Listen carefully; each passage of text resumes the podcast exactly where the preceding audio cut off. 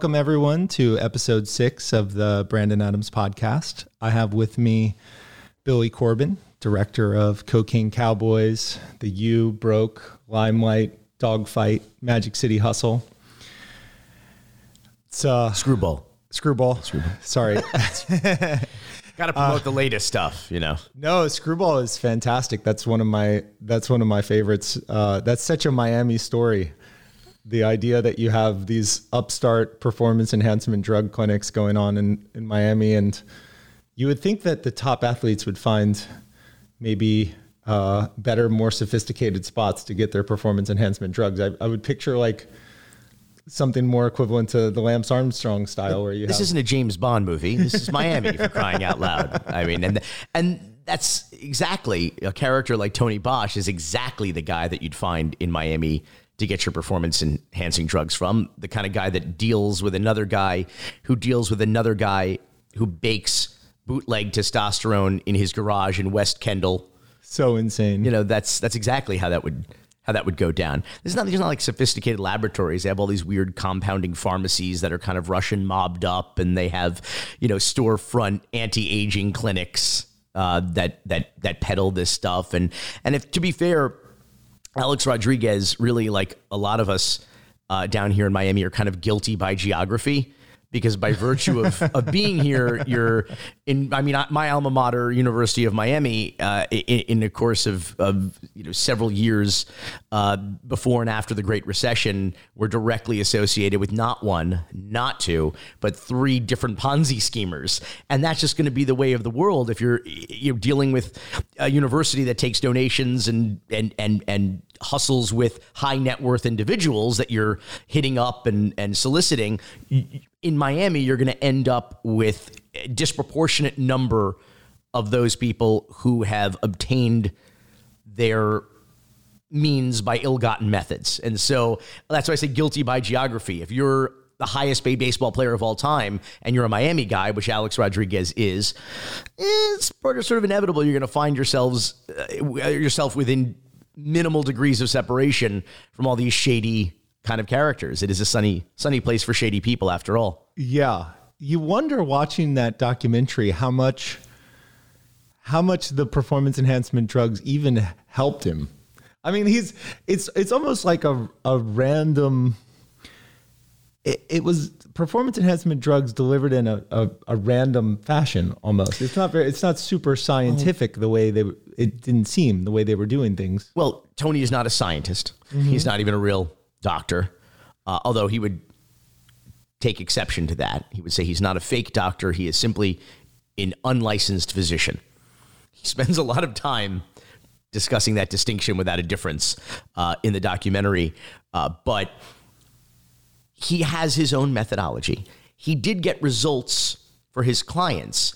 Um, there is something to be said, though, for the the Yogi Berra saying what uh, half the game is ninety percent mental, and so you have highly superstitious people and professional athletes, especially. You know, you hear the the legends of them not changing their jock straps when they're on a winning streak and things like that, so they don't change anything anything up.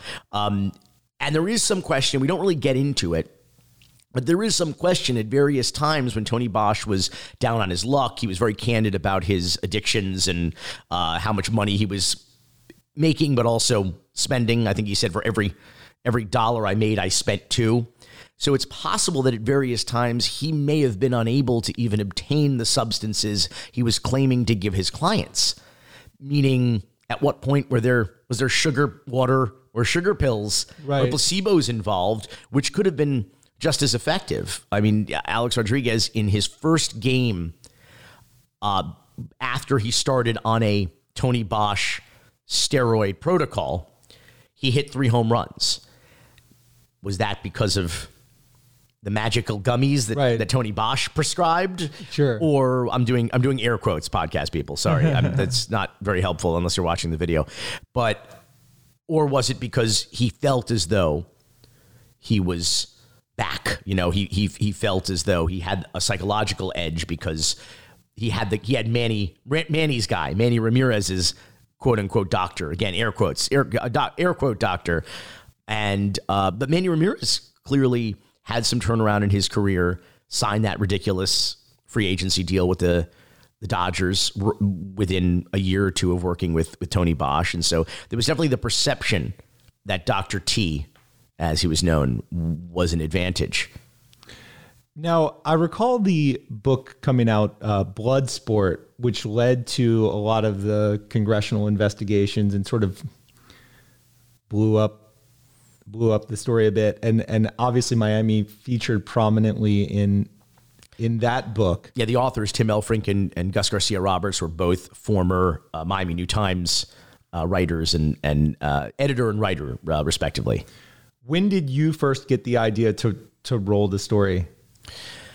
Well, I mean, from the moment it, it broke, mm-hmm. um, I knew uh, Tim Elfrink at the Miami New Times when he he broke this cover story. He was the uh, at the time the, the, Woodward and Bernstein of the biogenesis steroid scandal, as it became known, and of course had ensnared about a dozen uh, top Major League Baseball players, including the highest paid player of all time, Alex Rodriguez.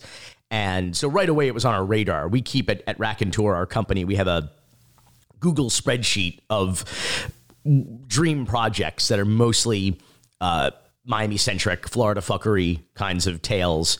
And so uh, that's kind of what we really built, I think, our brand uh, and our genre on. Uh, of pop docs, as we call them, uh, a lot of Miami centric uh, stuff. And so we had that immediately. I mean, the second it landed on the world's radar, it was on our radar that maybe someday we would want to do this story the, the, thing of it is is that when you're talking about a documentary now like everything's like instant documentary. People are living documentaries now. But when you're doing a, a retrospective doc or a historical doc because um, those are the two functions of, of documentary it's to record or to recreate. So recording is like a reality show. It's contemporaneous. Um, it's called verite filmmaking. You're following an event around uh, contemporaneously with cameras and covering it and then piecing it together. That's what Magic City Hustle is. That's what Dawg Fight is uh, that we've made. Um, to recreate means you're doing a historical doc, Cocaine Cowboys, something that happened years or decades before the U. Uh, screwball in this case. These events happened years ago, and we're now getting the participants together and using archive footage and recreations to bring this era and this incident and and and this uh, uh, this fuckery back to life. And so uh, that's what we did. that's what we did with um, with Screwball. And uh, I think um, there was a point I was getting to. This was all the exposition. I got I got lost in, in, in the morass of, of, of exposition there. But I think uh, um, we always wanted to do it. So the mm-hmm. second it broke, so this is like early 2013. It's like, oh, this would be so cool. But these stories have to ripen. That's the point I wanted to make. The stories have to ripen. So, you know, and people hit me up all the time, like, when are you going to do the big three? You got to do the big three, right? You got to do the Miami Heat story of like, you know, putting Bosh and LeBron together with D Wade at, at which I think is a really, really compelling front office story. You know, uh, I think I think that's that's the fun of that is it's not really a basketball story; it's a sports business story and about you know and, and how that happened. Um, but you got to let it ripen. Yeah. You know, can LeBron retire for crying out loud? I, I, think I feel like you need like retirement plus 10 years because you want a little distance, you want a little perspective, you want them to think about things, reconsider things. You want them to also feel comfortable to talk about things they may not be comfortable talking about this recently in history. You want you want that distance and that perspective. So um, it was obviously not something we were going to do imminently. It was something that was going to be on a back burner for a while or or on our our spreadsheet for a while until about October, Novemberish of 2013. So the story broke in about January of 2013. I get a an email from uh, a publicist, a guy I know through University of Miami kind of alumni circles, um, and he he's a guy I, I know in real life. I've met in person, and and we're also Facebook buddies. And he hits me up and he says, "This is uh, you know Alex at the time. At that time, was the last of the players who had been suspended by Bud Selig, the commissioner of Major League Baseball, who was still suspending, uh, suspending. He was he was uh, uh appealing his suspension. Everybody else, Ryan Braun, everybody else, kind of gave up at that point, took their lumps, and wanted to move on. Alex was fighting and spending millions, literally millions of dollars to fight this what was the longest suspension in the history of the game, short of a, a ban from the sport. And so he was fighting, I guess, thinking he had nothing to lose other than millions of dollars, mm. as it turns out. But he was also fighting for his legacy because one way or another, he was towards the end of his career.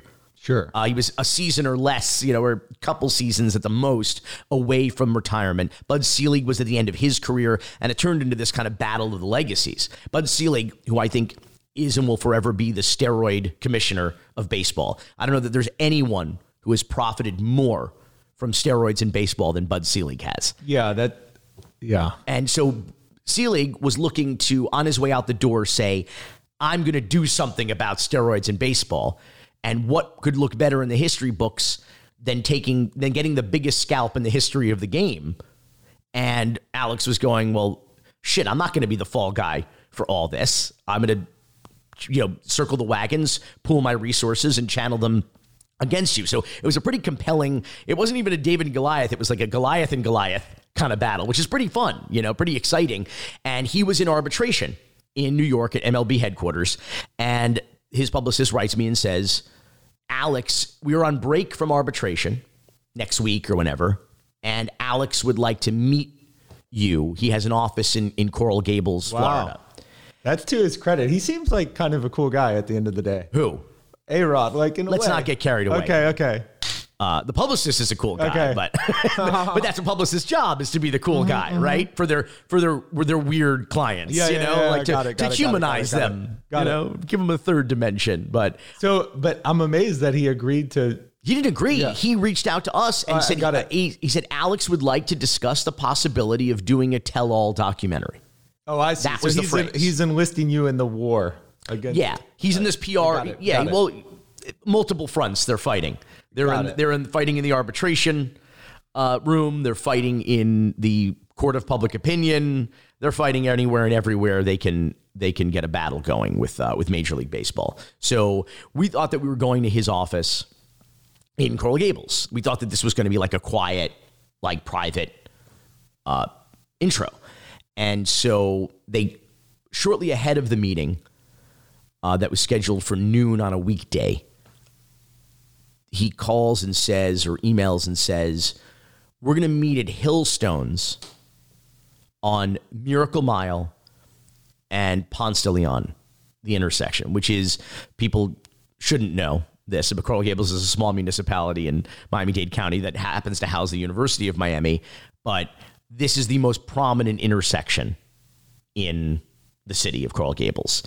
And Hillstones is like the power lunch spot, if there is a power lunch spot in Coral Gables. And it is so not only do you have the busiest and most prominent intersection in the city of Coral Gables, but you have a floor plan that is like all glass windows, open floor plan. Everybody from the street to the back of house to the back of the kitchen can see everything happening everywhere in the restaurant, from the bar to the kitchen to the dining room, everywhere. Great visibility.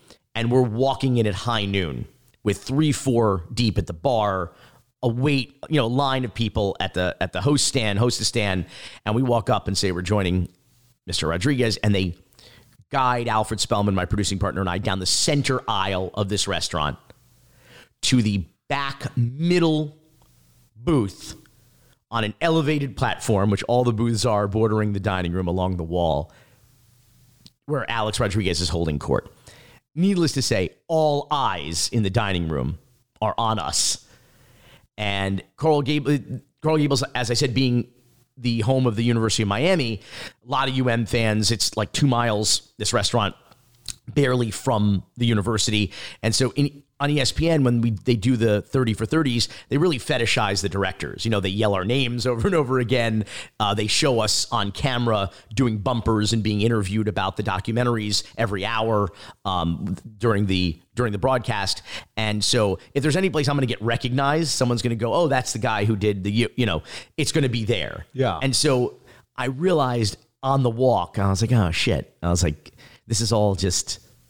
For the, the point is to be seen Yeah. the documentary guys, the Miami documentary guys being seen with with A Rod right at this moment, Sure. in the midst of the arbitration. So after intros, my icebreaker joke was, okay, who's going to call page six, you or us? and what's funny about that is like a week later, it was in page six. Nice. Which is cool. I don't have the juice to make that happen. Yeah. They spelled my name right, got the bold font and everything. it was awesome. Um, but we realized quickly that this was all part of the we were pawns everybody's a pawn in alex's game you know so uh, we, we are we are all accessories in alex rodriguez's life let me put it to you and then that uh, way eventually everyone cooperated with you. All Yeah. of the key characters in the story cooperated with you. in January of 2014, Alex, the, the arbitration was over. Alex got a slight reduction in his suspend, you know, the number of games he was suspended. It still remained, I believe, the longest suspension in history. So millions of dollars to get a few less games, sit, having to sit out a few less games. But I think the following season he was injured anyway, and then he came back for one more season, et cetera. But over the course of 2014, every month I would email the publicist again. Yo, Alex interested in doing that that Yeah. interview and that's it. Nothing. I mean, they, he would respond and we'd go back and forth, but nothing ever came of it. I did that for more than half the year in 2014. By the end of that cycle of emails, Alfred Spellman, my producing partner, says, I got a call from a woman who is friends with Tony Bosch. I was like, really? Because we knew Tony Bosch as the quote unquote fake doctor who serviced Alex Rodriguez and these other athletes in the biogenesis steroid scandal. He was sort of the, you know, the, he was the most prominent figure in the scandal outside of the celebrity baseball players who were involved. She called and said, Tony would like to meet with us to discuss the possibility of doing a tell all documentary. It's like the same message that we got from Alex a year, almost a year earlier. And we met with him, and he was in the he was in the midst of his own. It wasn't arbitration; it was a federal criminal trial, Right. That he would eventually be sentenced to four years on. So that kind of we went down the road, and then that kind of got hampered, obviously, by his federal prison sentence. And right around that, by the end of the year, so this is in just about a year's time, just over a year, I get an email from Tim Elfrink at the New Times, who broke the story, with the help of a whistleblower, Porter Fisher, who had taken these documents from Tony Bosch's office, copied them, and gave them to Tim Elfrink. That became the basis of the expose and the whole scandal. And he said, Porter Fisher asked me for your number. He would like to discuss doing a docu, maybe doing a documentary with you. And I was like, oh shit, I'm not a spiritual dude. I don't believe in, you know, in in in signals or signs. I said to uh, to my producing partners Alfred and Dave, I said, if ever the world or the universe was trying to tell us something, it's the three key figures in this international, you know, high profile Major League Baseball steroid scandal all reached out independent of each other because needless to say, none of them are friends or talk to each other Sure. anymore. All reached out to us independently and said, "Let's talk about doing a documentary." I'm like, "We have to make this documentary." So that's and then uh, Tony had his sentence redu- reduced, and we and it all just you know it all just finally finally happened uh, after he was released from prison. And they were all incredibly cooperative in the documentary in that they they sort of own their incompetence in a way like they own their incompetence Such a and their- diplomatic way of saying they were like almost surreally candid, right? Yeah. Like bizarrely candid. Listen, I, I think that that's the. This was a this was a documentary short of a verite piece that we did pretty close or shortly after the actual events. So they had perspective, but um, they it was still the wounds were still fresh. So what you had was is that enough years had gone by or enough time had passed that they were willing to come clean and be almost completely honest about it with themselves and with the world and with us.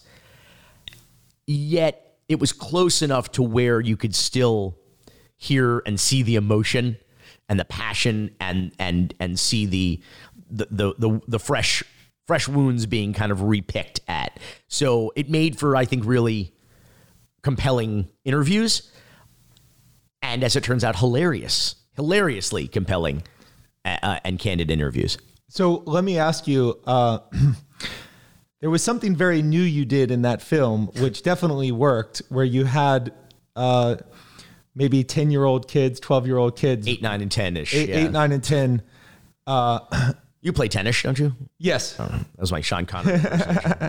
Re- representing th- the versions of these main characters, and it's funny and also effective. It, it, it definitely works, and I, I wonder why it works. And it seems like it seems like it. It's Not everybody thinks that, but thank you. it. Uh, Actually, a minority of people think it doesn't work, but most people, I think, dig it. Oh, I thought it was incredible, and it um, it's almost like the childhood version. It takes the ego out out of it. The person's no longer ego protective. The child is just giving the message that comes across as the interview. So it it it works. Uh, why do you think that that works? I think it works for a lot of reasons. It goes back to also the the inspiration for it. Like why did why did I come up with this ridiculous idea, um, which could have just as easily not worked. Uh, it could have not worked because the idea was stupid. It could have not worked because the execution was bad.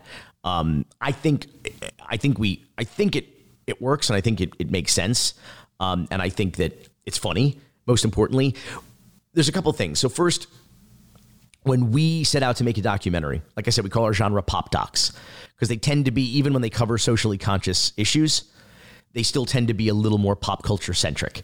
And in and of themselves, we hope to create a kind of pop culturally relevant piece of entertainment in and of itself. Uh, regardless of the story, it's like this is some. This is a. It's not just a documentary; it's a movie, and that's the wonderful thing about documentaries, is that they're not. A, documentaries are not a genre; they're a style of filmmaking. It's nonfiction filmmaking. When I say they're not a genre, I mean that you can make a documentary or a nonfiction film in any genre of film that you love. Yeah. You can make a sports movie, a musical, a romance, a thriller, sci-fi. You mean you a war movie? You name a genre of film that you a superhero movie. You name a genre of film that you love, and you can make a documentary about it. And I can point to a documentary in any genre of film that is not only an outstanding example of that genre, but is one of the best films ever made in that genre. Will will will be documentaries. And so we when we set out to make a Cocaine Cowboys, for example, we wanted to make a gangster movie. We didn't say we're making a documentary. We said we're making a gangster movie. So how should that look? How should that feel? Who should we interview? What should the perspective be? Uh, when we set out to make Raw Deal a Question of Consent, our first documentary, the inspiration was was Akira Kurosawa's Rashomon. That's what we were trying to do. We weren't trying to make a documentary. We were trying to make Rashomon. And that was a story that dovetailed nicely with that template. So the template isn't documentaries. The template is what is the genre of movie? Um, Dawg Fight was like an 80s action movie. Uh, the U was just a, an 80s sports movie. And that's what we wanted to make. Not a documentary, but what kind of movie are we trying? What genre of film are we trying to to make here? Uh, and then just steer into that curve aesthetically, uh, visually, orally. Just you know, what what should this sound like? What should it look like? Um, and so uh, we knew that Screwball was going to be a comedy, probably our first doc comedy. I think there's a sense of humor in all of our docs, but this was going to be a, a comedy. We called it Screwball from the very beginning. That was the title. So we knew we were going to steer into that curve of this movie was going to have a uh, a sense of humor, if not a perspective, and or the perspective was going to be that this was a tale of Florida fuckery. This was going to be an Elmore Leonard, Carl Hiaasen, Coen Brothers esque tale of Florida fuckery. You know, our log line was the highest paid baseball player in history, an over $400 million man. His career was ended by a $4,000 loan between a cocaine addicted fake doctor and his fake tan addicted steroid patient. like that was so, so you're laughing because it's fucking absurd, you know? So that was what that we were going to steer into that curve. And so then we interviewed the people. We interviewed Tony Bosch and Porter Fisher, who are the it's not about A-Rod. You know, A-Rod is a supporting character in the story. It's about these two guys. It's about this, you know, what's what's the line from the Dark Knight? This this uh, um, unstoppable force meets an immovable. What's the what's the object. object. That's that's Porter Fisher and Tony Bosch in a, in a comedic nutshell. The the less anar- uh, you know you know anarchy version of the Joker and Batman. You know, uh, and so we interviewed them, and they're funny. Yeah. They're pretty funny. And one thing I we knew early on was that because this this is not about baseball and it's not about baseball. How much baseball footage is in them? You make a sports documentary, it's a pretty, the template is pretty straightforward. Sure. It's talk to the sports people, get the sports footage, intercut the sports people with the sports footage. That's the for, you know that's the format. That's the template. Easier said than done, but that's those are the basics. Sure.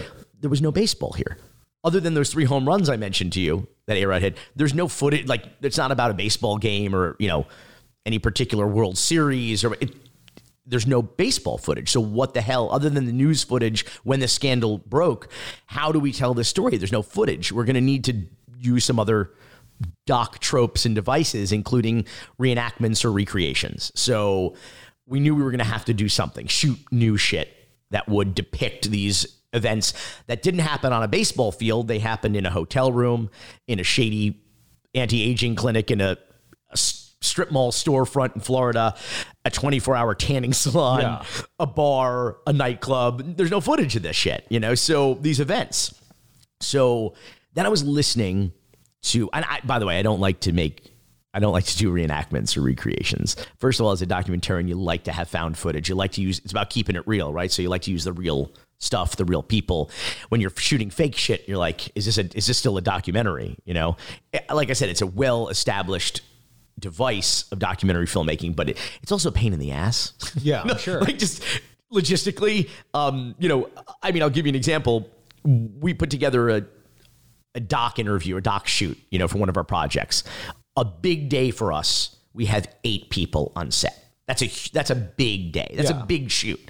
Sometimes we could do it with much, you know, half that or less. On Screwball during the reenactments, we had a couple days during that 10 and a half day shoot where we fed 100 people at lunch. Damn. Yeah, so the, you, the scale of this thing was was was significant for us. It was more than 10 times our biggest day. And so long story even longer, I was listening, we were doing what we call a radio cut of the doc, which is we're cutting we're ju- we just have the interviews. We're not using any B-roll or archive footage or news stories. We're just stringing together the interviews to to see how we're going to craft this story and what bites go where. Is this clear? We're going to interview Tim Elfrink, the journalist, at the end. What blanks, narrative blanks, do we need him to help fill in so this will be coherent and the audience gets all the information that they need? So we're stringing basically just Tony Bosch and Porter Fisher together. And I noticed something in listening to them. I noticed this on set, but when you're starting to see it all together like this, it, it becomes much more obvious. They both, as much as they hate each other and are very different characters, uh, personality wise, they tell stories in the same way. And because in these interviews, it's all they're just telling stories about shit that they did or that happened years earlier, they have to say, I was there in my office.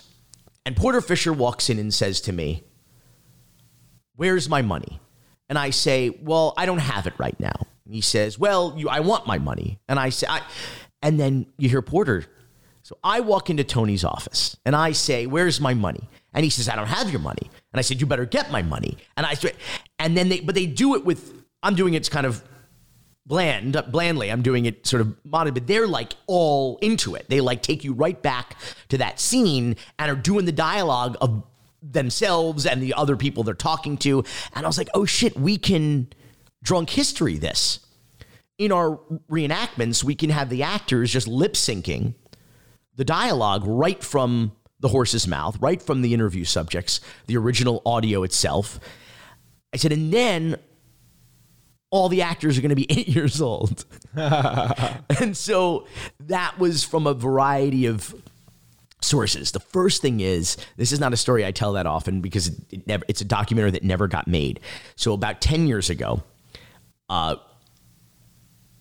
I saw an off off Broadway musical in New York called A Very Merry Unauthorized Children's Scientology Pageant.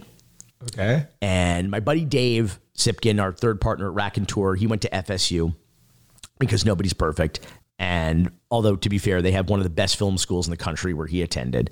And uh, he, I remember he was doing a religious studies course, and in it, he was assigned to do a research paper on Scientology, which is a very Florida centric story. They practically own the city of Clearwater, uh, Florida. And so I've been fascinated by it ever since, since college, and always wanted to do a doc on it. And 10 years ago, you could not do a doc on Scientology. Nobody would do it. They were notoriously litigious. They literally browbeat the IRS into getting not nonprofit status. So nobody wanted to fuck with them.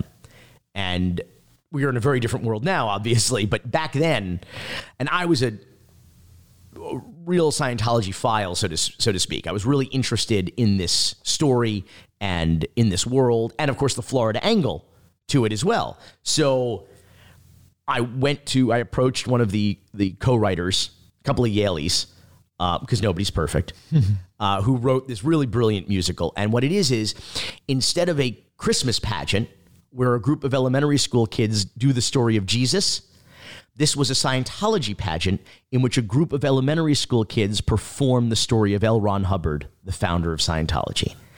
And it's amazing. It's this great score, very Bowie esque score, with all, all kids performing this.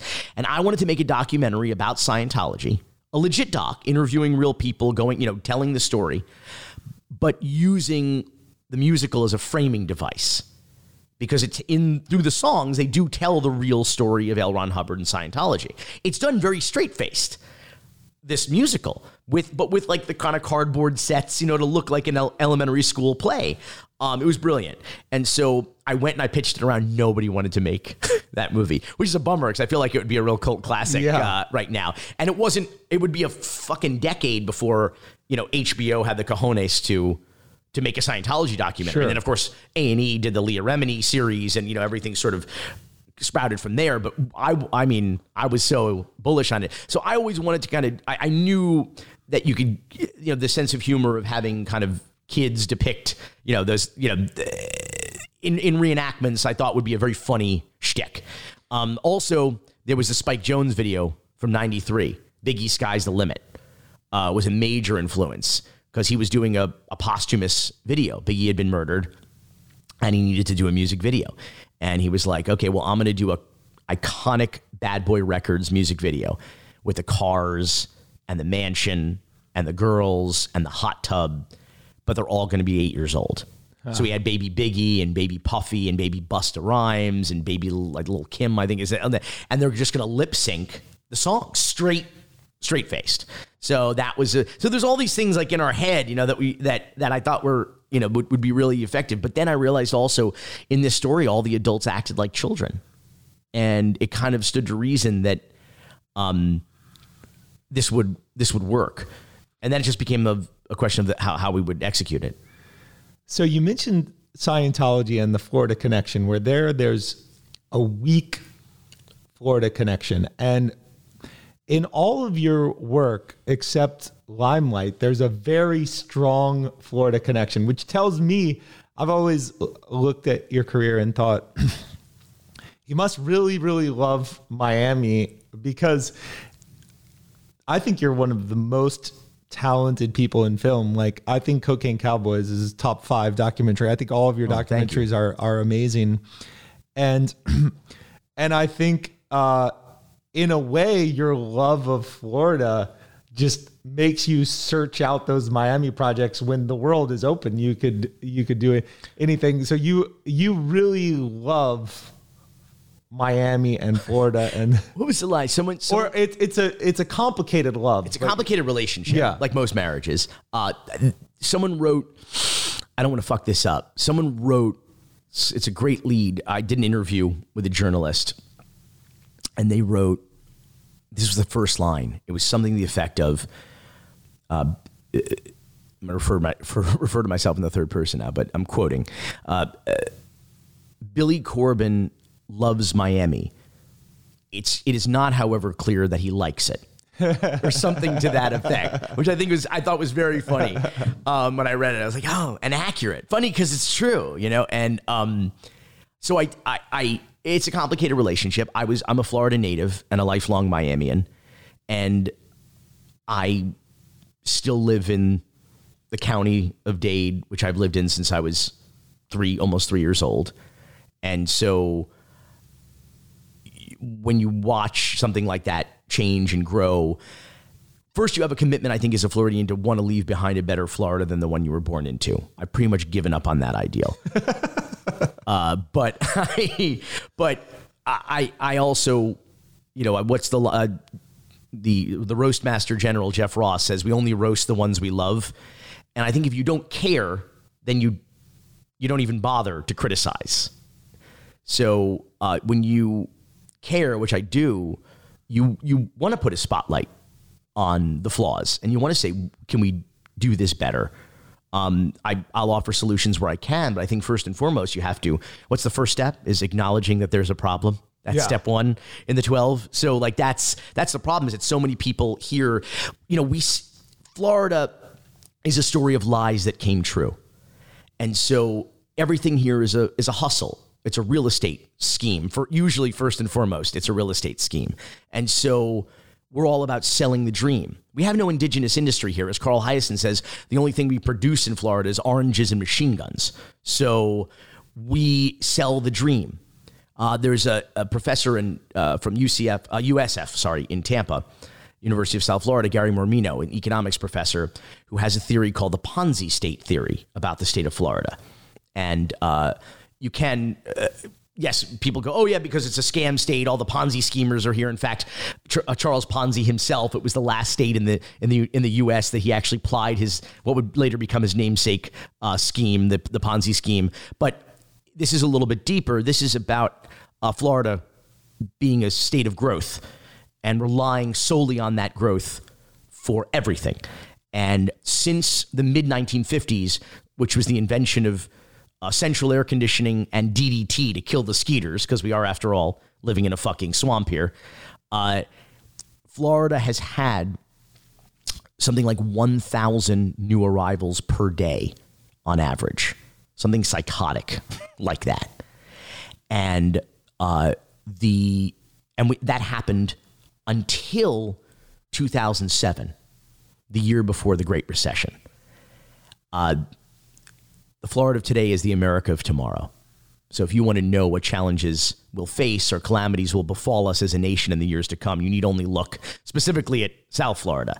So a year before the Great Recession, the writing was on the wall down here. Uh, someone once said to me, like ahead of the Great Recession, that in Miami we were lighting the fires and Wall Street was trying to read our smoke signals mm-hmm. to understand what was happening. And so in 2007, Florida experienced its first net population decrease. So fewer people came, and the economy essentially collapsed. And what Professor Mormino says is that's a Ponzi scheme. It's not a legitimate, self perpetuating economy. We don't produce anything other than development, growth, restaurants, hotels, hospitality, theme parks, all the shit designed to attract tomorrow's 1,000 newcomers, not to sustain the current population. And so if we don't have that continued investment, if we don't have we don't introduce new investors to the scheme, the whole fucking thing collapses. And thus Florida itself is a Ponzi scheme and a Ponzi state. Yeah, my my view though is that first of all in today's world there are many many things that could be classified as Ponzi like. Yes. And Florida, although it is unfortunately home to a lot of scammers and Ponzi schemes. I don't think it's unfortunate. I think it's by design, yeah. but okay. Well, I think Florida is at this moment in time not so vulnerable because there are many Ponzi schemes going on in the world economy. And it's almost like all of the victors of all of those various random Ponzi schemes want to move to Miami, and and so and so all eyes are like whatever whatever hustles they've got going on. Guilty in South by Amer- geography, South part, America yes. or or Eastern Europe or anywhere in the world, the victors they all want to come to Miami. So it's it's almost like uh, you'll have capital flight one year out of um, say Venezuela. Yes. 10 years ago, everyone from Venezuela moves. Yes. They always, they always move like three years ahead of the crisis, right? They always know, they always lead it by a bit. Uh, you can predict the next disaster by knowing who's moving to Florida. Yeah, into your building, literally. Yeah. So there's always the eyes of the rest of the world looking at Miami. And when people from Venezuela stop moving in, everyone's like, well, the Miami real estate market's going to collapse. But then they don't collapse because they're just replaced by people from Brazil and from France. Well, they don't collapse until they do. It's always been a boom and bust Yeah. cycle here. But but that but that's the point is that what is our indigenous industry in Florida? I'm, What do we produce? What do we I make think as you that we say, it's, sustain I- as you say, it's like it's like lifestyle. we sell the we sell the Florida dream. the Florida dream. We sell the But sunshine. That can probably continue and and, and just even until we run the out of clean water, until we run out of, until the sea levels swallow Sure, uh, sure. our property, until uh, we we pollute uh, our our food supply uh, uh, irreversibly or irretrievably. Uh, this is not. We're a peninsula. There's a finite amount of land here. We have manifest destiny has brought us deeper and deeper into the swamp, but we are going to destroy that that ecosystem and destroy our natural resources to the point that this is going to life is going to not be so sustainable here. We of course also have a third world economy. Uh, in in Miami, and and the the gap between the haves and the have-nots is growing first and faster here than almost any other city in the country. We're probably top three uh, for that, uh, but certainly we're we're the top two for for income gap, and I think we're going to see uh, happen. I mean, you're going to have to start seeing swamp cities here. You're going to start seeing the equivalent of favelas. Uh, and because the service industry, we have the ALICE report from United Way earlier this year revealed 60%, nearly 60% of Miami Dade County residents cannot afford to make ends meet in Miami Dade County. So you're going to have I, Miami is the city of the future, as T.D. Allman said in the late 80s. You know, the Miami of today is the America of tomorrow. I mean, I think that, that that's really, this is an indicator.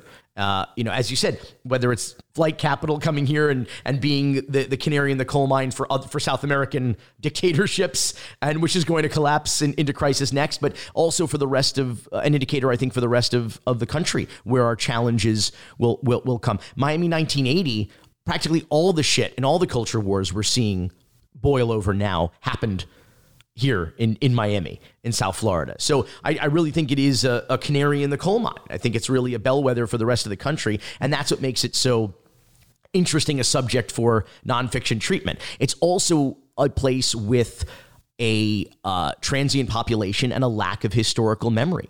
And our institutions like the Miami Herald don't do a sufficient job in reminding people, newcomers, uh, to the mistakes that we have made uh, in in the past, uh, politically and economically and, and otherwise, and and allow these these errors to compound and perpetuate. I think you need only look at the at the skyline and quality of life in the downtown Brickell area to see Miami as one of the greatest modern tragedies in urban planning in the history of America, and Chicago already was there. New York was already there. Boston was there. These are old cities that you kind of have to make the best of when it comes to new development and urban planning. I don't know that they have or not, but those cities already were there. Miami is one of the youngest cities in America, and it is America's perpetual, petulant, rebellious teenager where they're not interested in history or preservation, just new shit. What's the coolest shit? What's the latest gadget? What's the latest update? Let me get the new iPhone. Who needs the old iPhone? And that's how we we function here. Uh, there's no money in history. There's no money in preservation. The money's in knocking shit down, redesigning it, and building something new and bigger, um, and and fresher. And so I think you have an attitude here that um, I mean, listen, they call it my fucking Emmy. It's not our Emmy or your Emmy. It's my fucking Emmy, and I think that's the the attitude of a lot of a lot of people here. It's it's we we are in, we are infected uh, by uh, uh, uh, you know, warped priorities and perverse incentives, and so this is what we get. We we had an opportunity here. We had a blank slate here, where we could have master planned and urban planned the shit out of downtown and Brickell. We could have built something truly functional and extraordinary, the city of the future. And instead, we have uh, corruption, dysfunction, and nonstop construction. And no quality of life, and no green spaces, and no public transit, and no infrastructure, and a sewer that is falling apart, and no uh, and no uh, uh, uh, emergency uh, medical, uh, efficient emergency medical care or, trauma center, and no, uh, and no, uh, and mired in in corruption, political corruption, and so that makes it ripe territory for storytellers and people looking to tell uh, those types of stories because the essential ingredient in drama is conflict. So Yeah, so there is plenty. this is this is ground zero. Uh, a little off subject. Did you happen to read the book "The Water Will Come"? It it was uh, really a fascinating book, and they had a couple of chapters on Miami, and they they do visualizations of what Miami looks like like, with yes. one f- foot of sea level rise, three feet, five feet. It's fascinating. Um, and We'd be in the lobby right now. Yeah. would be well, Key Biscayne is gone. All the man-made islands are, are gone. Fisher Island's gone. Star Island, all of those islands. Uh, South. It's a good thing there's not expensive property there. Yeah. Fisher Price, uh, Fisher Price. Listen to me. That was a Freudian slip. Fisher Island, incidentally, for for the listeners and viewers at home, is the richest zip code in the country. So it feels like what happens in Miami with regard to environmental changes. You'll you'll have punctuated damage in the form of hurricanes at some point, which will wake everyone up to the sea level rise that has occurred. Because we know that there's a lot of water on the beach. There, the water table is very high. It floods very easily, and I think you live with that and you live with, say, over the next 25 years, a rising water table. And eventually it will lead to no construction on the beach because the water table will be too high. Um, or like very limited construction on the beach. And then I think in terms of waking people up to the amount of damage, it will probably come with a hurricane, which is sort of a, a random event, which will reveal the uh, amount of sea level rise and the vulnerability in one fell swoop, and then everyone's minds will change. Yeah, it's well. That's that's the thing about the lack of institutional memory is that you know Hurricane Andrew happened, and there are people who are traumatized uh, forever who are still here. Some people who moved away because they were so traumatized, and you people don't remember how devastating the direct hit by by a Cat Five could be. I think we're now more vulnerable. We certainly have more.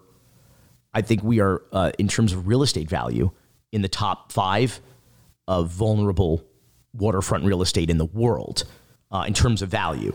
And so uh, I think, I don't even think we need a direct hit.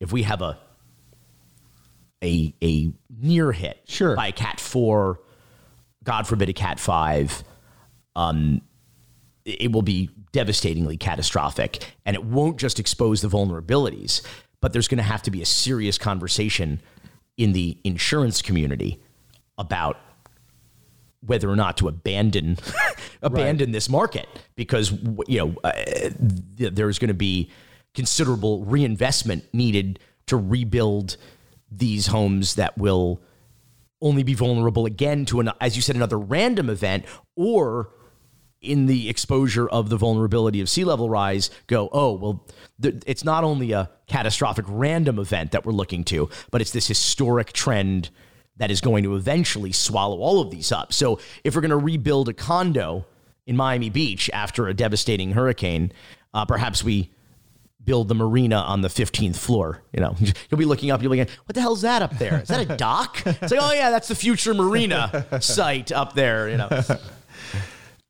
Speaking of waterfront property, did you read the book that came out last year about the uh, Mutiny Hotel? I did Roben Farzad's book. I wrote the uh, intro with Alfred. Oh, that was a Hotel Scarface. Hotel Scarface. Um, that uh, I read like the first seventy pages on a plane, and and I was I was thinking about the uh, the cocaine cowboy era because that am am I am I right to think that the uh, the club that is that is frequently uh, appearing in Cocaine Cowboys was in the Mutiny Hotel? Yeah, there's well, there's several clubs. I mean, Okay. actually, many of them were in Coconut Grove, where we are right now. Uh, Suzanne's Honey for the Bears nearby. Mutiny was the spot, though. The Mutiny was the spot that Oliver Stone visited when he was researching uh, the screenplay for Scarface uh, and, that Brian De Palma directed, and it became the basis for the Babylon Club. Mutiny, Babylon, same number of syllables. Mm-hmm. The Babylon Club in Scarface was inspired by the Mutiny Hotel, uh, the club of the Mutiny Hotel, which was on, I believe, the second floor uh, at the time. Uh, so the Mutiny Hotel comes up. You see a, in fact, I have in my, I, I was looking in my pockets. Uh, I have a original Mutiny room key and keychain, nice. which is that the, the, Mutiny logo is this amazing kind of line drawing of a pirate uh, with the eye patch and the. Um, and the you know the scarf on his on his head, and that logo appears in pretty prominently in, in Cocaine Cowboys, and that was that was the club of clubs in Miami at the time. There's a lot of fun shit. There was the Jockey Club, the Cricket Club, uh, Turnberry a little bit later, um, and uh, like some of those other nightclubs. But the Mutiny was was considered the, the the jewel in the crown of, particularly in the drug world. Now the the Cocaine Cowboy story. Did you feel like you grew up and knew all the the the basic story and background, or did you have to do a lot of research when you decided to do it. So I, it seems like knowing you. How old do you think I am? Well, well, but it seems like you know Miami so well that maybe all of the stories were a little bit second nature. You kind of knew knew some of the. No, you had to do the deep research. Well, we, I guess yeah, I guess you could you could you could say that we had done the research our whole lives. Mm-hmm. Uh, Alfred Spellman, my producing partner, was a particular student of the era and when I say the era, I mean the drug trade of, of that era. And at the time that we were preparing for it, a lot of the books, well, most of the books, there, there was a finite number of books written about Miami in the cocaine era and the cocaine boom. And most of them were out of print, if not all of them were out of print by the time we were we were researching for Cocaine Cowboys, which at the time was called City Made of Snow. By the way, that was the our temporary working title was City Made of Snow. And what I remember, because I was born in 1978 in Fort Myers, Florida. Speaking of real estate schemes, mm-hmm. that's what, and lies that came true. Uh, we moved down here to the North Miami Beach area, a the only city in America, I think, with beach in the name that has no beach. Speaking of land scams, and uh, we, uh, I grew up in a we'll say a, a working class Jewish community, and uh, what I remember most distinctly about the 1980s in Miami was everybody seemed to be doing very well economically. Um, even in this working class neighborhood, everybody had a toy, you know, a in the driveway, lease though it may be, building a, a, pool, a new pool, a second story to the house. There was everybody seemed to have a little extra or enough extra cash kicking around that they could get a little something special. Nobody was really struggling. And also, none of these people, looking back, were in the drug trade. But this was, they were all jewelers, car dealers, in real estate, grocers. They sold wine. They, sold, you know, whatever they did. They were lawyers. Um, this was the only successful real world example of Ronald Reagan's trickle down economics. Mm-hmm. This was a case where we had a, I mean, tourism was like a, our number one industry was tourism, which was a, about a 10 to 12 billion dollar a year industry. And the drug trade was about a 10 to 12 billion dollar a year industry, all cash off the books. So imagine your biggest or tied for your biggest or at worst your second biggest local industry is an illicit all cash trade. And this was not a case where, as, as an attorney ex- described it to me in his Cocaine Cowboys interview, a case where you rob a bank and you ride on into the next town and spend your ill gotten gains. They made the money here, they spent the money here, and it trickled down into literally every facet of this community, to every industry, to every every legit person and illegitimate person and into ultimately infrastructure and investment in real estate and and ultimately the the skyline. And if you think about it, one of the smugglers that we interviewed uh, explained said he'd have buddies who were blue collar workers, so they were making maybe fifteen thousand dollars a year. Back in that time, late 70s, early 80s, maybe $15,000 a year. They'd be like, hey, hey, man, give me a shot. Let me come out one night and unload a, a shipment for you. Literally manual labor. Let me fucking carry bales or whatever and pass it, you know, to the net or throw it into the truck or whatever. Great. That guy, bottom of the totem pole in the drug trafficking trade, literally manual labor, got $5,000 cash for the night. That guy was really bored one night a month. He could do that one night a month. So you do Yeah. the math. This guy's making $15,000 a year taxable on the books. Right. And $5,000 a month cash off. So what's that guy going to do with it? He's going to buy shit in Miami is what he. Yeah. And so you have a, you know, you had people like that all over town. Yeah. And then, of course, the banks who were charging a VIG for depositing cash because it became a liability because they had no fucking place to put it. it. It was in Scarface. I mean, that's, you know, Oliver Stone did his homework. You know, for as much as people say, oh, this is this sort of absurd, absurdist, operatic, overblown version of Miami, the research on Scarface is impeccable. They pack a lot into that two and a half hours. It is, it is quite nearly a documentary. Scarface is. Except I don't think Al Pacino's Cuban.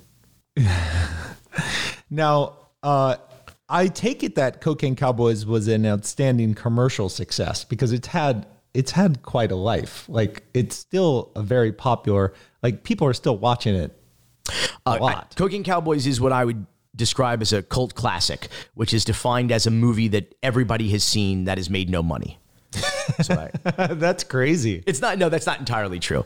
Um, I, I will. Let, let, let me tell you what I, I describe a successful filmmaker. Uh, it's not box office. It's not reviews. It's not awards. A successful filmmaker is one that gets to work again, and in that regard, it has been phenomenally successful. Yeah. And I think it would be foolish for me to say it has not been successful. And we're literally on our fourth Cocaine Cowboys title in the franchise. We were able to make the U at ESPN, thanks in no small part, in fact, possibly entirely on Cocaine Cowboys. And much of our career has certainly, I could certainly credit uh, to Cocaine Cowboys. So in that regard, it's been a phenomenal success, of course. And great title, too. It must have been a relief to go from starting your own film company, doing the money raise, uh, budgeting, all of that, to then going to ESPN with the deep pockets. At the time, the deep pockets. Let's not get carried away. It's still Disney. Still Disney. They're very Oh, I conservative. thought I, I thought they were spenders back in that. No, that no, they were very conservative. I'm not complaining about the budget, but I mean, it was still very conservative. Uh, and they they had a lot of footage, so which is good, so you don't have to spend the licensing money. But the budgets were the budgets were in the early days of of the 30 for 30 series, which we were there before 30 for 30 existed. Uh, with ESPN Films, um, they were they were always always a conservative uh, and frugal frugal company. So they kept the title thirty for thirty, but there there might be at this point 100. a hundred. Oh, yeah. and I I would gather that the U uh, part one and part two and broke are well, they're certainly all in the top twenty, and probably the U and broke are in the top ten most watched. Right? I, I would have to So I imagine. remember, you know, uh, Connor Schell, the VP over there, and he was one of the he was the first guy that we talked to when we cold called ESPN Films to pitch the U, called Hurricane Season at the time, and Connor said in a in a in an interview, kind of looking back, you know, retrospective oral history, so to speak, on on thirty for thirty series, he said the the the thing the great thing about the U is that it was not two hours of content. It was a thousand hours of content because people watch it. Oh, we air it over and over again across all the, the networks. Yeah. And people watch it over and over and over again. And But it's so good, like non-sports fans love it, and non-Miami people, not that's the best compliment. football- yeah, that's the best compliment we get uh, on it is people who say either I'm not a college sports fan or I uh, or I hated Miami back in the 80s or whatever, who say like I watched it and I loved it and I got a new appreciation and respect for Miami. I'll tell you a funny story. We were doing a project called A Sunny Place for Shady People. Uh, I was a pilot, uh, doc pilot, and um, I needed a Colombian drug money launderer to do an interview. and we were going to. My pitch to him was that we were going to keep him anonymous. We were going to silhouette him and manipulate, you know, do the robot voice so that he would be unrecognizable. Um, and so a mutual friend put us in touch. He was going to call me from an unknown number. I needed to know to pick it up, you know, at a certain hour. And so, or certain range of hours, I should say. And so um, he calls, and I, this, my lead is, you know, my name is Billy Corben. Uh, I directed Cocaine Cowboys. Nothing no, I, there might have been a hmm, a grunt or something, a noise on the other end of the phone. It could have just been some digital static. I don't know. Nothing though. And so I keep going, and we want to do this interview, and he's. I don't think I'm winning him over. Um, it's not going poorly. It's not going well though. Um, and or it's not going as good as, as I hoped it would. And this guy's got to trust me. We got to fly him into the country. We have to protect him. We have to put him up. We have to. He has to trust that I'm not going to reveal his identity. And so I don't know that I'm generating a lot of goodwill or faith or trust. And several minutes into the conversation, there's a lull, and he goes, What did you say your name was again? I said, Billy Corben. He said, Did you direct the U? I said, Yeah. He goes, I love that documentary. and I started laughing and I was like, You have like a college foot, like an American college football you know, college American football movie down in Colombia. Oh, guy goes, I love the Dallas Cowboys and Michael Irvin and and um this guy born and raised in Colombia. And I was like, dude, I gotta I gotta make a confession. I totally profiled you like I totally led with. Co- I buried the lead apparently because I I, I profiled you. I'm like, well, I'm talking to a Colombian drug money launderer. He, goes, oh yeah, I t-. he goes, oh yeah, I, I saw cocaine. He goes, everybody's seen cocaine cowboy. Goes, but I love the U. That's you know? great. So I was like, oh shit, that's hilarious. Like the U is the great sort of the great equalizer. That was the that was the common ground that I needed to close the deal. That's amazing. in the in the poker world, uh, everyone has seen and loved Broke because poker players often follow that uh, professional sports trajectory of it's a sudden wealth event it's a sudden that's that's the thing is that it's not just professional athletes it's sudden wealth events i mean uh, uh, you know uh, uh lottery winners mm-hmm. athletes uh, uh, inherited wealth doesn't usually last much beyond the generation that generated it. You know, sure. I mean, like it doesn't last much beyond the second generation. So, uh, you know, you you this is not an uncommon phenomenon. And this is what happens with athletes is that they tend to come from modest backgrounds and means. They have parents who don't have experience in handling, preserving, or growing wealth, and suddenly experience a sudden wealth event and and invariably make all the mistakes that a young person with a lot of money would make, regardless of what profession uh, you would be in. And I think that's the that's the, the most important thing to realize. And that, I, Broke is the least favorite documentary of mine that I've ever made. And I say this being a man who directed Cocaine Cowboys 2, Hustling with the Godmother, and Broke is my because Broke turned out the furthest away from my original intent and vision. Um, but I think it's still a good piece, and I think it's still an important piece because I think to this day, 130 for 30s later, it may be the only one that was a call to action. You know, that wasn't like, oh, let me tell you a story about some sports shit that happened 30 years ago or 10 years ago. It was something like, oh, this is an epidemic that is ongoing that tomorrow we could do something about, or that athletes could change, alter their behavior based on this, and maybe rightfully. Uh, uh, be able to preserve some of this wealth that they're generating for themselves and their families and future generations of their families. And so, um, I think it's an important piece in that uh, in that regard. I think it was like a scared straight kind of a thing, you know, and, and that was the most heartening thing about it was to see professional athletes like LeBron, like uh, uh, uh, who else? Uh, Magic Johnson. You had pretty big people tweeting, going, "Everybody turn on ESPN right now." More heartening than that were the college athletes that night that it premiered, tweeting, "I'm not going to be in broke too." You know that maybe that maybe smart was the new stupid. Yeah. That the idea that maybe it's less cool to be so ostentatious and, you know, to partake in conspicuous consumption, a little cooler to say, like, well, I'm going to drive a shit car and not wear a $5,000 suit and put my kid through college yeah. with the money I'm making now. But the, when you think about it, when the American dream was still a thing and industry was still a thing and, and, and uh, uh, uh retirement funds were still a thing, the typical trajectory was you graduate college you start to go you go into an industry. Maybe you switch jobs or switch businesses, but at some point you're at an entry level in a company or in a job or in an industry, and you slowly work your way up. And as you work your way up, hopefully you get wage, you know, wage increases or you get raises.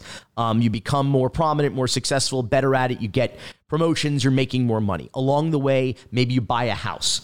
Maybe you lose a house. You make some good investments, you make some bad investments. You get married, maybe you get divorced. You got alimony, you got but you're kind of learning as you as you go through life and making mistakes and um, gaining financial literacy and gaining income hopefully at the same time. And then you're at the peak of your of your earning pow- prowess and at the top of your trade in your 50s and, and you retire and you have the most money that you'll have, you know, in retirement and at the end you're ma- hopefully if you're successful in your business you're making more money in the last year that you're with the company than you did in your first year in the company. With professional athletes, it's totally upside down. They're making the most money they're ever going to be able to generate in their lives in their 20s. And if any of us were making the most money we were ever going to have the ability to generate, salary wise or you know revenue wise in our 20s, we would come up with all kinds of creative ways to fuck that up. Yeah, I think you know because you're just in that mentality of like, oh, this is going to go forever. You know, like I'm going to keep doing this and this, is, so I can just you know buy the big house and and then you're just you find yourself you're like, oh, I see. And even though it's I call it like superhero syndrome. These guys they feel it in their bones and their brains and their bodies. They see teammates and friends lose it in an instant, especially in the NFL. The longest average career, 3.3 years, the highest, the lowest average salaries, right. not guaranteed, no less, and the highest rate of career ending injuries.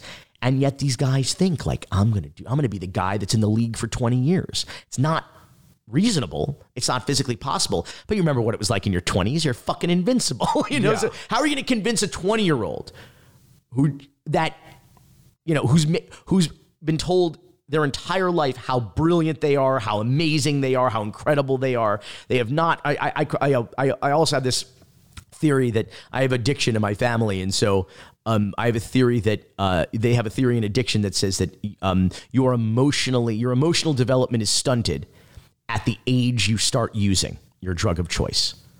So, no matter how old you grow, no matter how much wisdom you should theoretically gain from life experience, you're emotionally that 11 year old who grabbed the pills from mom's cabinet or stole a drink from the from you know the wet bar um, and i find that true of celebrity too you know like justin bieber will always be an eight year emotionally always be you know that yeah. eight year old well, brilliant I had a kid scary conversation with the uh, a poker friend of mine from back in the day. Uh, his name was Alan Meltzer. He f- founded Wind Up Records, and he also had a big business success in uh, CD Now, which was an early online CD resale, retailer.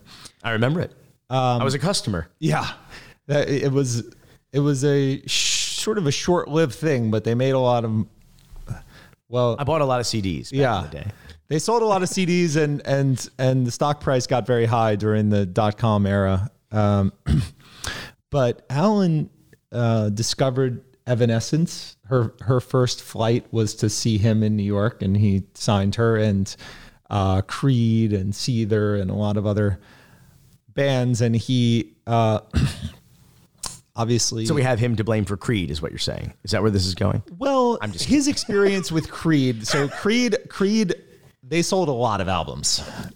They sold, I think, possibly 10 million albums. They certainly sold millions of albums. Uh, and they were at the tail end of when people bought albums.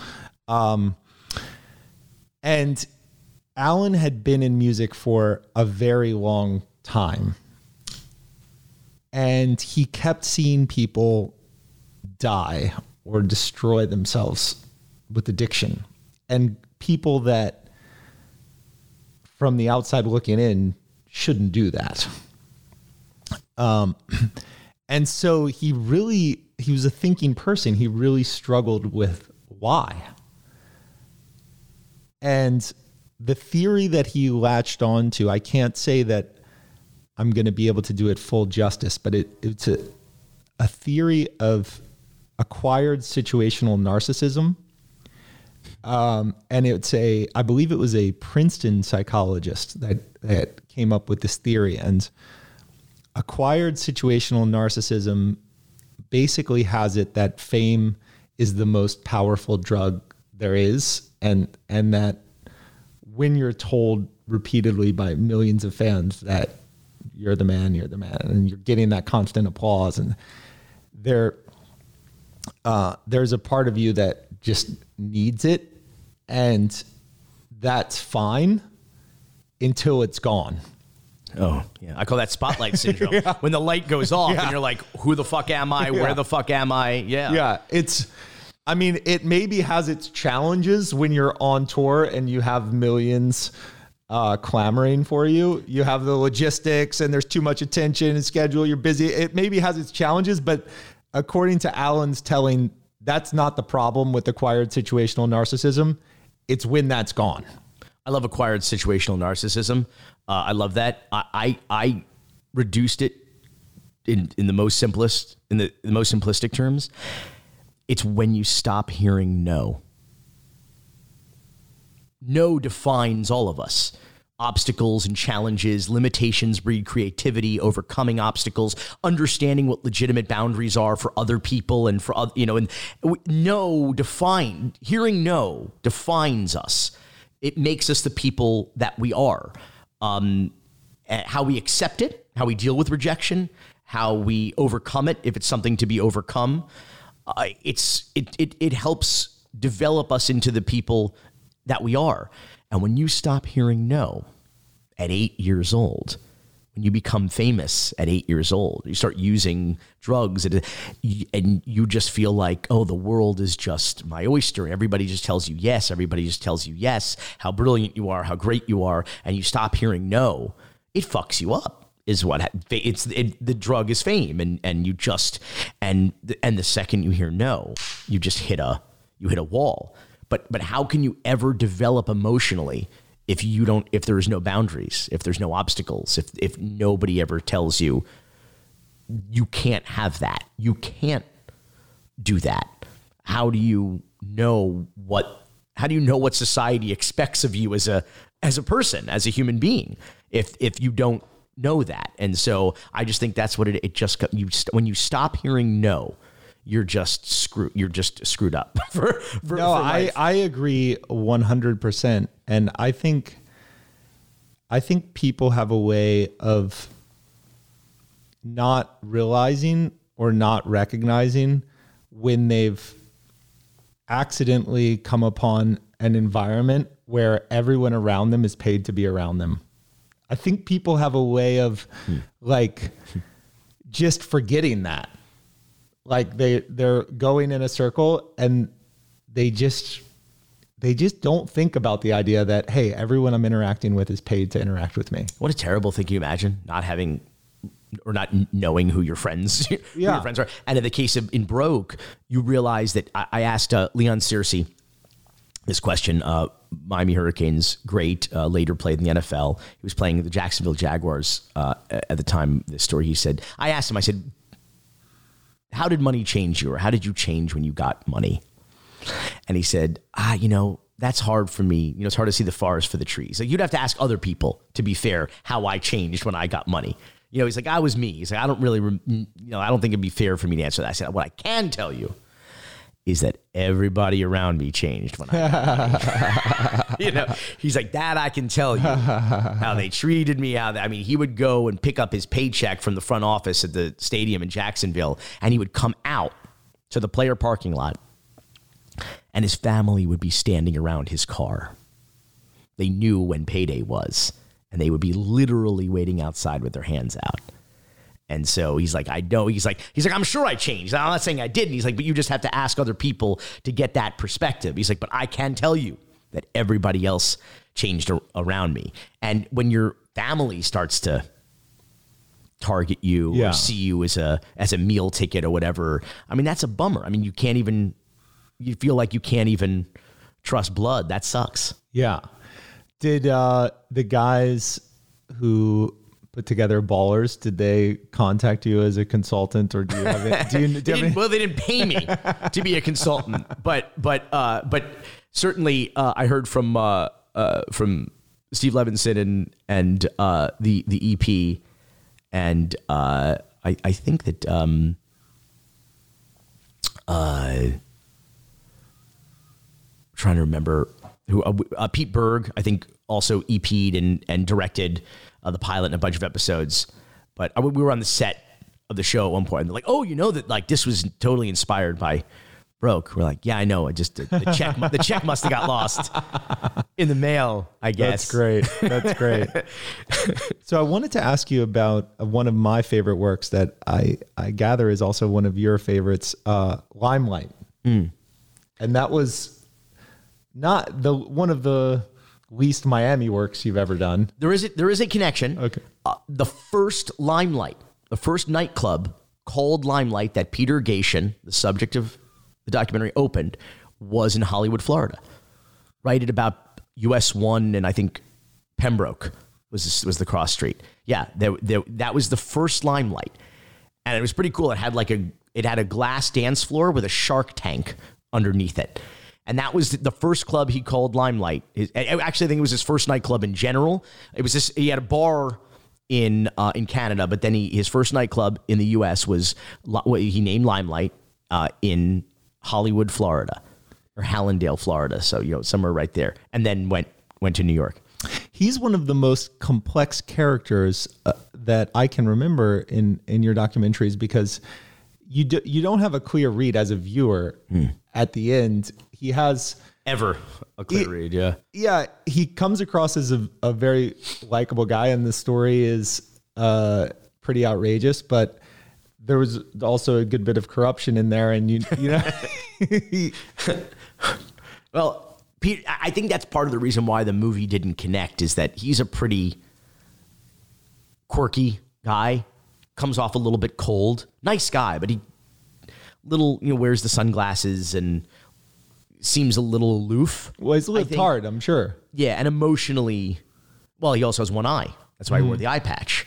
Um, but emotionally, he, he's not a warm character on screen, and I think that maybe is why the the doc didn't connect as much. But I saw it. For me, the dynamic I saw very casino esque because you know, uh, it, uh, Sam Ace Rothstein, who was Frank Lefty Rosenthal in real life, uh, in in the movie Casino, was a weird dude, quirky dude, not a warm guy, not a like you know particularly likable character per se, but a compelling and interesting guy. And if you think about it, like in Casino, Robert De Niro, his character doesn't really make things happen.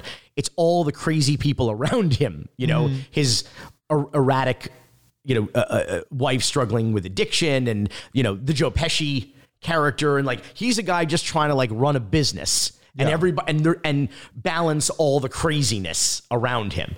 Um, and that was kind of Peter in a way. You know, Peter was the straight man in his own story. And he had all of these eccentric and insane and in some cases criminal characters around him. And he was trying to balance all of that along with managing his own addiction and his own issues. So so he was in that way he was like the the least dynamic character in the story, uh, which I think from a storytelling perspective and a filmmaking standpoint, it, it become it becomes challenging.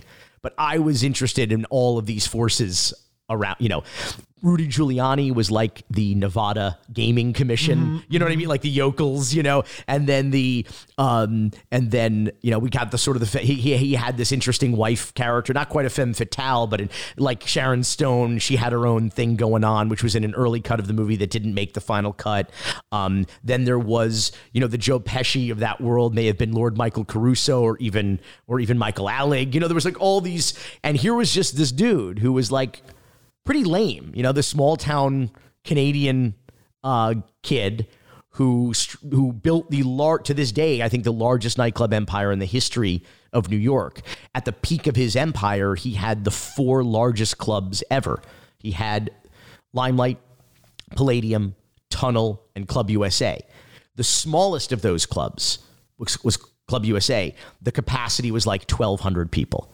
So that was his smallest club. The biggest, I think, was Tunnel, which held about 5,000 people on any given night. So this was an extraordinary operation that he built from nothing, literally from, from a blue jean store in a suburb of Canada, born to a post office, you know, mail delivery man.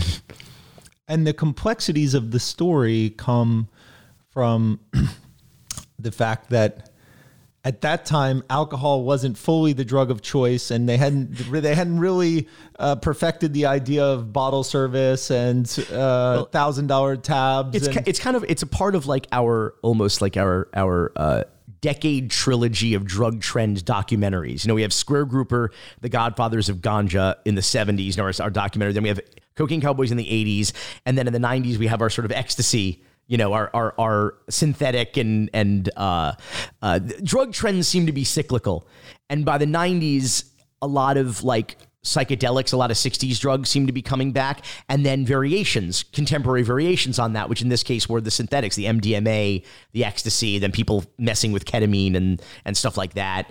Um, so it, it definitely is is our sort of 90s ecstasy documentary. But I will say this is that, and the reason why we were approached to do it is that it was very much, other than that minor Florida, you know, South Florida connection that I mentioned, it was very much our kind of story uh, in that it, it, it was a kind of twisted take on the American dream or the American dream by any means necessary, which I think a lot of great stories that resonate are, and a lot of our documentaries are these sort of Horatio Alger stories, these rise and fall stories that tend to be very compelling, inspiring, sometimes cautionary tales, and um, also set against the backdrop of a city transforming in a particular era. Like Cocaine Cowboys, you know, Cocaine Cowboys, I always I call it a mosaic.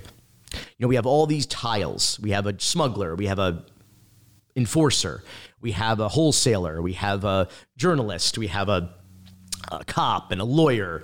And as you zoom out, the mosaic, the bigger is the skyline of Miami, who is the biggest character and has the most significant arc looming over the entire story.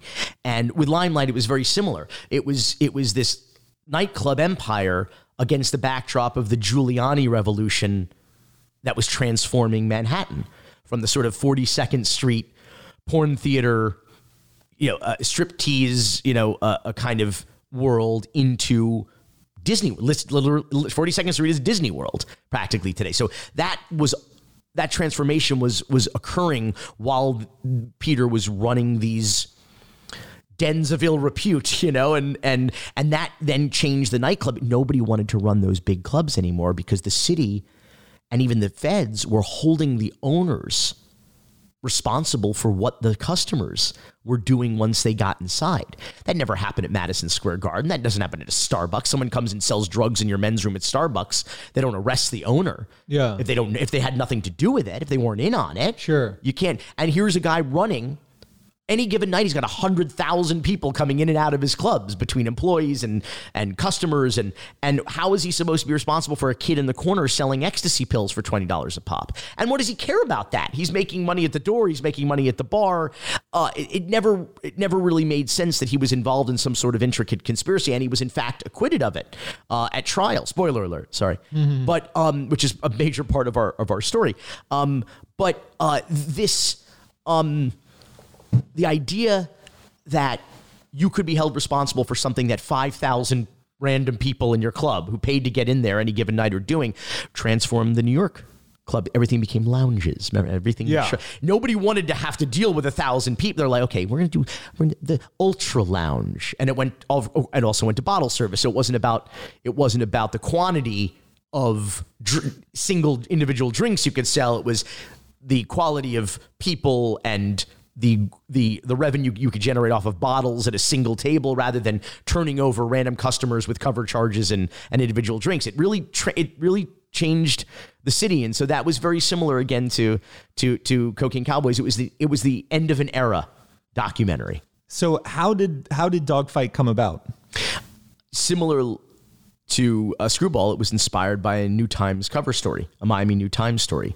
Uh, by Frank Alvarado and Colby Katz, uh, who was the photographer, uh, did beautiful work on that story of uh, Dada 5000, Dhafir Harris, who was the Don King of the bare, unsanctioned, illegal bare knuckle brawls of uh, Perrine, West Perrine, which is a, a suburb, a mostly uh, African American suburb of uh, of Miami Dade County, and um, it, it, it had been on everyone's radar, I think, since Kimbo Slice, but that was sort of a random thing. You know, you you know, Icy Mike or Kimbo would hit you up and be like, "Come to this backyard," and a few few people would be there. You could see from the background of those YouTube videos that it wasn't like a big ring or a big thing. It was a impromptu kind of viral scene, um, and Dada organized the backyards and started to hold events in his mom's in his mom's yard right there in Perrine, and it became like these like block parties, these these unsanctioned local uh, events where people were selling food and and paying to get in and getting VIP folding chairs by the right by the ring. I mean, he and his brothers planted a 12 by 12 ring and and turned it into not really a cottage industry for himself because he never took any money. He always used the covers uh, as uh, purses for the fighters. Never took any money. That's um, it. That's crazy. Yeah, it was crazy. His mom, his mom thought so too. it was he wasn't getting any kind of uh, any kind of uh, uh, vig or any kind of uh, uh, you know GNA or any sort of uh, recruitment or anything. Um, but he got a lot of people to volunteer stuff, and he you know he tried not to, to pay for too much stuff, to have, have too many out of pocket expenses. But yeah, never made any money doing it. In preparation for Dawg Fight, did you did you go to any events without a camera and just observe it as an audience member? Oh yeah.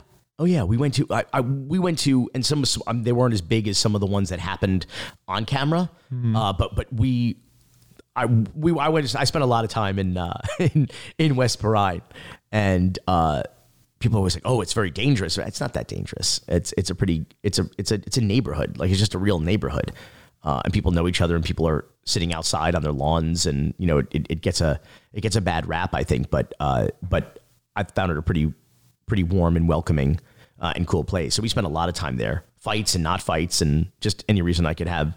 Uh, I had some of the best meals of my life in, uh, in chilling in West Perrine. It's a very violent movie. I I am not a UFC fan. I went to one UFC fight in Vegas and the guy broke his toe in the first round and the bone was outside of the skin and he proceeded to fight all five rounds and won the fight and Jesus. it was just disgusting i didn't like it and i'm not a I don't watch surgery on television uh, for that for that exact reason. I don't. I'm usually pretty squeamish about those things. Um, well, this is UFC times ten, in a way. Yeah, fewer rules, really. Yeah, there were no rounds at all. They would just go at it. I mean, there's no groin strikes or hair pulling. I I do seem to recall they would have an ambulance there. Is that true? There was a a, a dude who would occasionally attend the fights who was a medic who was who so it wasn't like he was sort of there he wasn't there officially or on the clock, but he was there as a viewer and he would help out if necessary. But if someone's head got cracked, they had to go like wait in line at the ER. It wasn't. Yeah, absolutely. Yeah, oh, so brutal. Yeah, all to make on a good day, if the if the if you know if the gate was popping, maybe they'd make three hundred dollars, four hundred maybe on a on a huge day. So, and I this is this really was our first kind of piece. It's like like Thunderdome or something. This was like when we are I was talking earlier about the the disparity, the income disparity in this town and the idea that like 20 miles southwest of South Beach, which is all anybody ever sees on television, they think there's one hotel. It's the Colony on Ocean Drive. Mm-hmm. You, know anybody who's ever stayed there? I don't. But like the point is that like people think that Miami is 10 blocks of Ocean Drive between 5th and 15th. Um, but then there's actually Miami and uh, not maybe not your Emmy, but Miami, which is the rest of this sprawling county where 60% of the residents can't afford to live in it. And in Perrine, where you have a population who is not only underserved, but in many cases unserved, you have a population that has been disproportionately criminalized, uh, rightfully or wrongfully, but they have criminal records that uh, reduces access to legitimate employment. Um, you realize that there are people who have different life experiences and perspective than you have because you don't get to pick your parents. You open your eyes one day, you take a look at the world around you. At some point, you learn you, you have to take a look at the color of your skin too to understand where you fall in this world, and you play the hand that you're dealt.